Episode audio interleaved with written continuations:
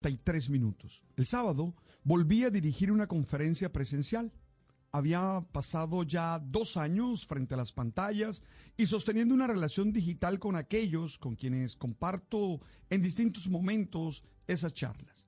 La verdad, fueron experiencias bastante agradables. Sin embargo, la del sábado fue una experiencia intensa y llena de muchas emociones positivas. Encontrarme con la gente, sentir el abrazo, ver sus rostros y las reacciones que las palabras causaban, sin duda fue una recarga emocional muy grande para mí. En algún momento pensé que nos hacía falta esa experiencia presencial. Quedé impresionado porque muchas de las prácticas de las pandemias se quedaron para siempre. Lo digo porque vi algunas personas que tenían su tapabocas, otras saludaban con el puño de la mano y muchas otras guardaban cierta distancia. Tengo que decir que me causa ilusión poder ver cómo estamos retornando de nuevo a muchas de las prácticas de antes del inicio del COVID.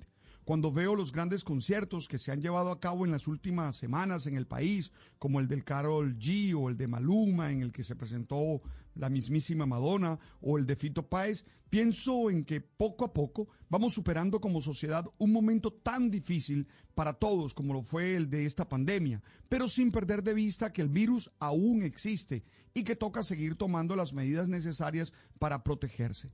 No hay que olvidar que según las cifras del DANE, el sector cultural y artístico es de los motores de la reactivación económica, al tener un crecimiento del 35% con respecto al primer trimestre del año pasado, siendo además uno de los líderes del crecimiento del PIB.